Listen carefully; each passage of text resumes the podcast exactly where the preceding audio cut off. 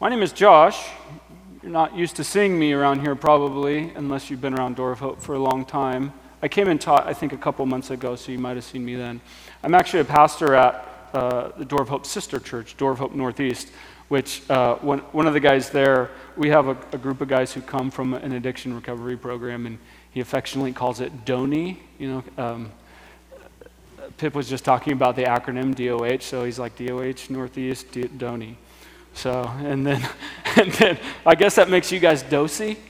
And uh, as I was thinking about that vacation Bible school, I was like, you could call that dough vibes, but I don't know where the I comes from, but dough VBS just kind of doesn't really work. So just call it dough vibes.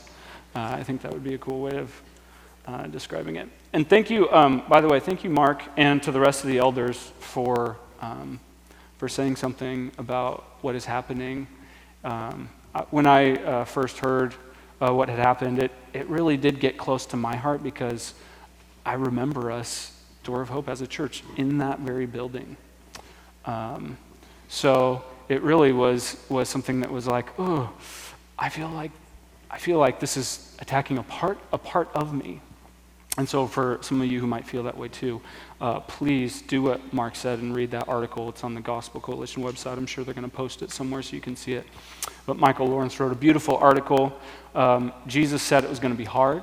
Jesus said that people would hate us. And violence has been a part of our world since Cain and Abel. And so, when we don't experience that sort of thing, we should give thanks to God for his grace. Um, peace is not inevitable. It's not something guaranteed. Ultimately, it is by the Lord, but on this earth, uh, we live in a time of violence. So, anyhow, um, I am going to pray, and then we can get into it. Lord Jesus, I ask you, Lord, that you would use my frail and fumbling words and turn them into something Turn them into something that can pierce hearts, that can transform lives.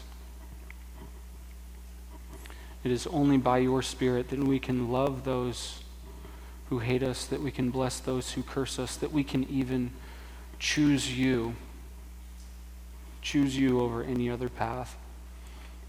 We need you to open our eyes. We need you to open our hearts so that we can see, so that we can see the good news of who you are so that we can relinquish our lives, so that we can choose what is best over what is good or over even what is bad. Would you, by your Spirit, penetrate us now, Lord, and transform us? In Jesus' name, amen. To start out with a story. I'll just read it. It's about a guy named Roy. Roy was a rock collector. That's, uh, that's little rocks, not, uh, not like a collector of rock vinyl or something like that rock collector, whose two sons had given him $5, I'm assuming this is $5 each, to buy a rock for them at a rock show. Once again, keep in mind what kind of rock show this is. Uh, he found a potato sized rock in a Tupperware container with a lot of agates around it. The sign said, Any stone, $15. He picked up the potato sized rock and said, You want $15 for this? The man said, I'll give it to you for 10 since it's not as pretty as the agates. So Roy bought it and got a receipt and could hardly contain himself until he got outside. He had just purchased the largest known star sapphire, 1,509 carats, valued at $2.5 million uncut and $10 million cut. I bring up that story because I think it illustrates well what is happening in the parables that we're going to read today. This man saw something and he recognized its value, and the guy who was selling it did not recognize that value. It's essentially what these two parables I'm going to read are about. You know, the Lord, when you come to the Lord Jesus, he messes with you, he challenges you we come to him and we have different ways of valuing things in this world. And we all do it all throughout every day. I mean, I, I, was walking, I was going for a walk the other day. If you don't go for walks, you should. It's, it's a lovely thing. I was going for a walk and there was this sparrow that was ahead of me who kept on, you know, I was walking and he kept on going on a little bit ahead of me. So I just stopped so I could watch him. And he was going around, he'd pick up something, drop it, go pick up another thing. He was trying to find just the right thing for, or she was trying to find something for the nest. Making valuations, making value judgments. This is worth taking, this is worth leaving. We do that all throughout our lives, all throughout every single day. We're making these value judgments as to what we will pursue. In fact, anything you pursue, you pursue it because you either recognize or assign value to whatever that thing is. That's why you pursue it. If you didn't, you'd pursue something else. Jesus, the Lord Jesus, has a way of changing our values, what we value. Some, some of that happens immediately, some of that happens over time. These two parables are about what we value or the value of Jesus and his kingdom. They're found in Matthew 13. I don't think that uh, this was read, so if you have a Bible uh, or you have a Bible app, you can scroll uh, or use your search bar. No, no, shame, no shame in doing that. Uh, it's in Matthew chapter 13, starting in verse 44 and going on to 46. Now, there are two parables here that are very, very short, and they're almost identical. So um, I'm going to read them, and then we'll unpack it for a little bit. So, Matthew chapter 13, starting in verse 44, these are the words of Jesus. The kingdom of heaven is like a treasure hidden in a field, which a man found and covered up. Then, in his joy, he goes and sells all that he has and buys that field. Verse 45 Again, the kingdom of heaven is like a merchant in search of fine pearls, who, on finding one pearl of great value, went and sold all that he had and bought it. So this is interesting. Jesus is telling, uh, as Jesus is telling uh, stories about buried treasure. When we think of buried treasure, we think of Pirates of the Caribbean, Blackbeard, whatever. But it's kind of funny that buried treasure is an ancient thing, like people burying their valuables. In fact, one of the, one of the oldest treasure troves that was uncovered was in a town called Dor. That was on the, it's on the coast of modern day Israel. And there was uh, I guess you'd call it a Canaanite city that was there uh, that was destroyed. And as they were unearthing, it was actually, it's actually underwater now, they were unearthing it, they came upon this, this pot, and inside of this jar were these individually wrapped bundles of silver. It was almost 20 pounds of silver. It's a lot. And that where they found it was under the floor of a house. Somebody had dug a pit out and hid it there. This is a common thing. Once again, the world has always been violent. Um, people have always lived under the threat of some sort of invasion. For us, it's usually microbe sort of invasion. But the invasion of, of other uh, people groups who want to come and take whatever it is they have. So to bury something was a common way of keeping your valuables. So this person buried this silver probably because some threat was, uh, was near them. And it's actually from the 10th or 11th century BC, which was about the time that David was king of Israel and he actually expanded the kingdom to the coast. So it could even be um, that that was the threat that came, that came about. So, buried treasure. In this story that Jesus tells, though, he says a man just happened upon, happened upon treasure buried in a field. So keep in mind, no metal detectors. He's not like, beep, beep, beep. Ah, found some buried treasure. Like that's that's not what happened. Probably this guy, somebody purchased a field and then hired a bunch of people to till that field. And one of the workers was tilling along and came upon it. That's probably what happened. And so what does he do? He takes it and he buries it somewhere else. He wants to keep it honest. You know, I'm going to keep it honest. I'm not just going to take it for myself. I'm going to bury it somewhere else the prop- on the property. And then he recognizes, he recognizes the value of this treasure, whatever it is. He knows that this is worth more than all of his other stuff. And that's why it says, in his joy, in his joy, he goes and sells everything that he has so he can buy that field in order to get the treasure. And then the second story, it's, it's not too dissimilar, right? It's, it's a man, uh, a pearl merchant, and he's in search of fine pearls, and he finds one big one that's so valuable, he says, This is worth everything. Meaning he probably sold all his other pearls too. So the only difference really between these, other than the, the actual um, the actual circumstances in which they happen is that the first guy just happened upon a treasure, he wasn't looking for it. The second guy was actually searching out for something of the, something really valuable, and he found it. In both cases, what they do is they sell all that they have in order to acquire that one thing. Uh, in some, you could say, I, I, read this as a commentator, I think this is a good um, summary of this. He says, um, both of these parables teach that the kingdom is a fortuitous find deserving total investment. Kingdom is a fortuitous find deserving total investment. Now, here's the question for us, for you, for me, for all of us. Do we see it that way? Do we truly, like, I mean, of course, like, if the test is, is the kingdom more valuable than anything else you have, we're going to be like, yes, it is. But, but think about those valuations you make throughout each day.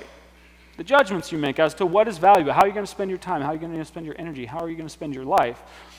Do we, by the way we act, recognize the value of the kingdom like this. Like it's worth leaving everything. Well, my, um, my guess, my assumption is if, if you're here and, uh, and you don't know Jesus, you're, you're probably going like, well, no, I have no idea what you're talking about. What do you mean the kingdom? Uh, what do you mean value? And if you're here and, you're, and you are a believer, you may have, uh, this is likely a struggle for you. It's a struggle to, to continue to recognize the value of the kingdom that will allow you then to let go of less valuable things in order to lay hold of it, in order to lay hold of Jesus and what he has for you. And this is, I mean, it's perfectly natural, right? We, we don't value the kingdom because we overestimate the value of other things, like the, the value of money, for example. The guy who finds the treasure, right? He finds the treasure, assuming it's like silver or gold or some sort of precious metal, something that's really valuable. And we, we instantly recognize the value of, of things like money, don't we, right? The guy's in the field, he comes upon this gold, let's say, and he's like, hey, you know what? I can get out of my crummy job as a field worker or whatever, you know? I could get out of this crummy neighborhood or this crummy house. I don't have to deal with this boss anymore. Maybe I have security for the future. I don't have to rely on my 401k. I've got a, I've got a pot of gold now, whatever you want to call it. So we have these things that we we value like security. And we recognize that money can, in some sense, provide us with that, right? We, we don't actually recognize the value of, if you came upon a spiritual treasure, if I was to say to somebody, hey, I came upon a spiritual treasure today, what would you think? Probably be like, cool. That's kind of like, that's kind of like me saying, hey, I want to take my family out to dinner after church. Could I borrow 50 bucks? I'll pay you back next week. So you give me the $50, and next week you're like, hey, I want to take my family out. Can you pay me back? And you're like, oh, I was going to pay you back spiritually. Right? You, what, you, what you believe is, okay, I'm never getting my money back. Uh, you're actually not paying me back. Because we don't actually think that, like, spiritual treasure is a real thing. That's the truth. If we're truly honest with ourselves, we actually don't think that it's a real thing. But we actually, in some ways, we do, though we don't call it like spiritual treasure, spiritual money, or whatever it is. So, for example, we all need that. We need that, that safety, that security, the 401ks. So you go to the school and you get, then you get the internship and then you get the job and you, you do all the things you got to do to, to build security in your life. But that's not the only thing we need, right? You need purpose. You need meaning. You need a reason to get up in the morning. And so we, you seek out the job for the, you know, it has to do with something that you really love, that really brings you meaning, whether that's helping people or, um, you know, I don't know, playing video games. Maybe that gives you meaning. I don't know. But we do things, even having kids is a way of, of creating meaning and value for ourselves. But not having meaning, not having a purpose, not having something to do, a reason to get up in the morning, will kill you. It kills us. We can't live like that. And so we seek to find things to fill that need. Is that need any less real just because it can't be met by simply by acquiring money. Money can't buy you meaning. I don't know if you've noticed that. But look at the people who are, uh, you know, people who have a lot of money. They're, they're hopping from hobby to hobby to hobby to hobby to hobby to hobby to hobby. Next hobby, because they're trying to find something to do with their life. Now that they got all, all their money, they don't know what to do. The world isn't big enough for them. So to have purpose and meaning, you, you need to have something to give you that purpose and meaning. And sometimes oftentimes, you can't get that just by coming upon some kind of treasure. Another thing we really need and really value that is not material is we need to be known. We need to be known, loved, accepted, affirmed for who you are, recognized as a valuable and unique person. And so we run up, we, this is usually met in terms of relationships. You get into a relationship, whether it's romantic or otherwise, it could even be within a community. But we need to be known, we need to be loved, we need to experience intimacy, and money can't buy you that. You can buy associates, you can buy advocates, but you can't buy love. And you can't buy your way into a right relationship with people. If you get into, if you have relational discord with your spouse or your siblings or your friends or your family, can you just be like, okay, I'm sorry, here, here's 10 bucks? It doesn't work that way. So that the, this actual like discord or harmony in our relationships that give us meaning, that give us identity, that make us known and loved and accepted, those are things that are not material. We need that. We actually need that. If, in case you're wondering, there, there, you know, we have just horrific school shootings, mass shootings, things like that going on. And we have for a while. And the, the perpetrators of these things, we like to say, oh, they're just insane. They're just entirely crazy. And sometimes they are to do the things they do. But sometimes they're just somebody who doesn't have meaning, value, love, acceptance, confidence that there's a future and security for them. They're Just like us. They're just like us. And the trouble is, the trouble is for us that as we go about life and we value security and, and things that are going to last a long time, we value purpose and meaning and, and love and relationships. The, the trouble is, is whatever it is we're using to, to fill those needs, it's going to end. It's not actually going to last. Think about whatever it is. You know, if you look at the stock market, you might be wondering about what's going to happen with your 401k. Okay? Uh, you might be wondering about that. If you're married, you're not likely, it's not, it's not likely to be like the notebook, okay? One of you is going to leave the other, okay? Whatever it is that we cling to to meet these needs will not last. And what Jesus is saying here is that the kingdom is like the one thing, if you could have this one thing that would fulfill all of those needs that's this. Wouldn't it be worth giving up everything so that you could have all of those needs met? It's kind of like, you know, in the, in the, remember the movie The Matrix, where he's like, take the red pill. I'll show you how deep the rabbit hole goes. If you take the blue pill, you can just forget all of this and go back to your meaningless existence. And it's, it's almost like that. Like the kingdom is something that is either so valuable that it's worth leaving everything, or just forget it entirely. Okay? And when we come to when, when we come to this sort of confrontation of values, we're like, okay, over here we got kingdom. Let's see, it does this, this, this, this. Well, that's that's pretty valuable. But I really, I really kind of love this, this, and this. I don't know if I want to let that go. Uh, I mean, maybe to maybe to heighten it. Well, to illustrate the tension without you know raising the stakes. Imagine this. Imagine this scenario. This hypothetical. I thought of this. What if the CDC came out and said we have a new drug? Or it's, a, it's like a vaccine, it's a one time take, right? And if, if you take this, you will never lie again. You will not be capable of lying. You will not be capable of lying. But you will be okay. You'll be safe. You'll be secure. Your life, your life will be fine. But you will not be able to lie. You won't be able to get out of situations. You won't be, like, how many of us would take that pill? Would actually say, uh, I will take that and I will I will take whatever comes. I will not have the option to lie about anything. It's really hard because, you know, someday your spouse is going to be 75 and they're going to say, How do I look? You know, and that might be dangerous. Might be dangerous. I don't know if I'm going to be secure when that happens, right? This is, this is the tension that we should be feeling. We come to this and it's like, wow, the kingdom is worth losing everything in order to acquire. And so we, we get there, we get to that point, and for most of us, my guess is you wrestle with this. You're constantly wrestling with this. You're like, okay, I, I know that the kingdom is, is valuable and that God's going to provide security and meaning and all this stuff for me, but is he going to do it? Can I, is that going to be enough if I let go of whatever it is that's, that's currently providing that?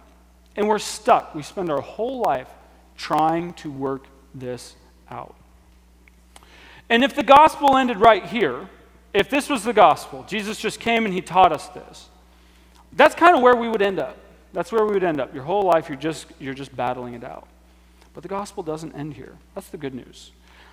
The good news is, that sounds like bad news actually when, when you first hear it, is that you can't, you can't buy this pill.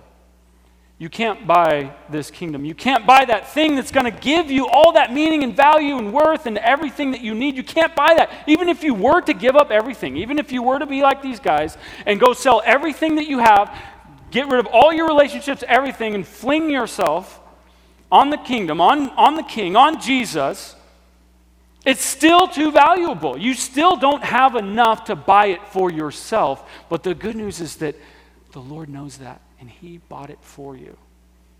Think about the things that you would have to give up if you, we actually took Jesus seriously. You know what Jesus gave up to acquire the treasure that He was after? Which, by the way, what was the treasure that He was after? For the joy set before Him, He endured the cross. Somehow, somehow, in his valuation, we are that treasure in some degree. It's, it's crazy. That's in my mind, I'm like, wow, that is unbelievable. Jesus leaves this perfect communion and fellowship with his Father, where he's being worshiped and adored by angels. They're recognizing who he is, the value of who he is, how awesome he is, how glorious he is. And then he leaves all that to be confined to a human body to be a little baby who whines and cries and poops on himself and has to be washed and bathed and grows up and gets pimples and then gets, I don't know, sweaty and tired and has to deal with people who don't recognize who he is, who are like you and me, who just don't get it. He goes through all that. Not only that, but he goes, he goes to the cross. He actually goes through all of that. He gives up his right to just, to just be a human, to just live a normal life to just be okay. He gives up all of that so that he could go and die on a cross for you and for me. Now, if you're struggling with the like, which one should I choose? Maybe we should change the metaphor a little bit or, or take the next step and say, maybe it isn't just that we don't value the kingdom high enough. Maybe we don't actually trust the king. Maybe you don't actually take Jesus at his word when he says, This is worth leaving everything.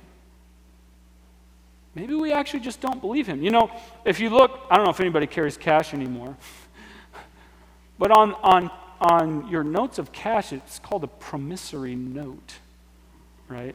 And the promise is that there is actual silver or gold somewhere to back up this note. You're actually living in trust that this piece of paper actually has value. And this is why in Christianity, the essence is not mere obedience, but faith. You have to actually, actually, truly believe Jesus. You have to take him at his word. That is, you have to be able to do something supernatural. This is not possible for us to do on our own. It's actually not possible. So the good news is Jesus has done it for you. Jesus paid it all. Jesus paid it all for you. So now you can embrace him. You can embrace him. And as you do, as you embrace him, all the other things that we cling to for our value and our security, your 401k, your job, whatever it is, your family, those things can start to appear like those $15 agates. And that ugly potato rock can be seen as the sapphire that it really is. You guys following me? The Lord has your best in mind, my best in mind. The, here's what's amazing about God God's love is not like ours. Our love goes out towards things that we see as valuable. That's one of the things that I had mentioned earlier. God's love actually goes towards things that are not the true, the good, and the beautiful. Because God is the source of all of those things, then God can't acquire those things to build himself up like we do. We, we're attracted to what is true, what is good, what is beautiful, because we recognize a lack in ourselves and we want to acquire that, to possess it, to build ourselves up. God doesn't need that. God wants to build us up, and so he has to go forth and give and give and give. That's what his love does. God did all of this, Jesus did all of this for the joy that was set before him, a joy that is innate to himself. It's not just that he values us, he's a joyful God. It's this kind of God. And if it's this kind of God who's saying, trust me, trust me, believe me, there's nothing like this. It's worth everything. It's worth everything. You can trust him. Do you, do you see that? Are you starting to see it? You can trust Jesus. You know, trust is something in our, in our society that is rapidly breaking down. It's actually going to be the thing that makes things fall apart or hold together. I read a book a long time ago by, uh, oh my goodness, I can't even remember his name. it's called uh, uh, Study in Civilizations. And um, he was talking, he studied 22 living and dead civilizations, and he was talking about what it was, what were the signs of the breakdown. And I'm telling you, we got all of them, got all of them around us right now. But you know what? The Christians have survived survived several of those civilizations that broke down. And we will too. We will too. We can trust Jesus. You can trust him. If you want a practical step, where to move from here, I would say right now, pray Pray that the Lord would open your eyes, would open your heart to see the value of Him and His kingdom, to see the relative value of the things that we hang on to. That you would actually be able to become the kind of person who says, okay, I'll let it go so I can have you. And the next step is talk to somebody. Talk to someone here about it. There's going to be people in the back here and over by the, um, by the coffee area to pray with you. Go Pray with somebody, pray with a person that you came with. Let them know because the way that our faith grows is not just our private pious activities of reading the Bible or praying or whatever, but it's by sharing with one another, talking with one another, being a family. You know that you were saved not just so that you could have a private relationship with God? You were saved into a family in which you share your life. It can be weird and it can be awkward to say, here's what's going on in my heart, here's what the Lord is doing, here's what I'm struggling with. Yeah, that can be weird and awkward, but that's how you grow. That's how we grow together. Another way in which we grow is by giving. Can you trust the Lord to take care of you, to take care of all of your needs? Can you trust Him to take care of your finances? It's funny, if, if you were to think about what does, have you ever thought, what does God think about money?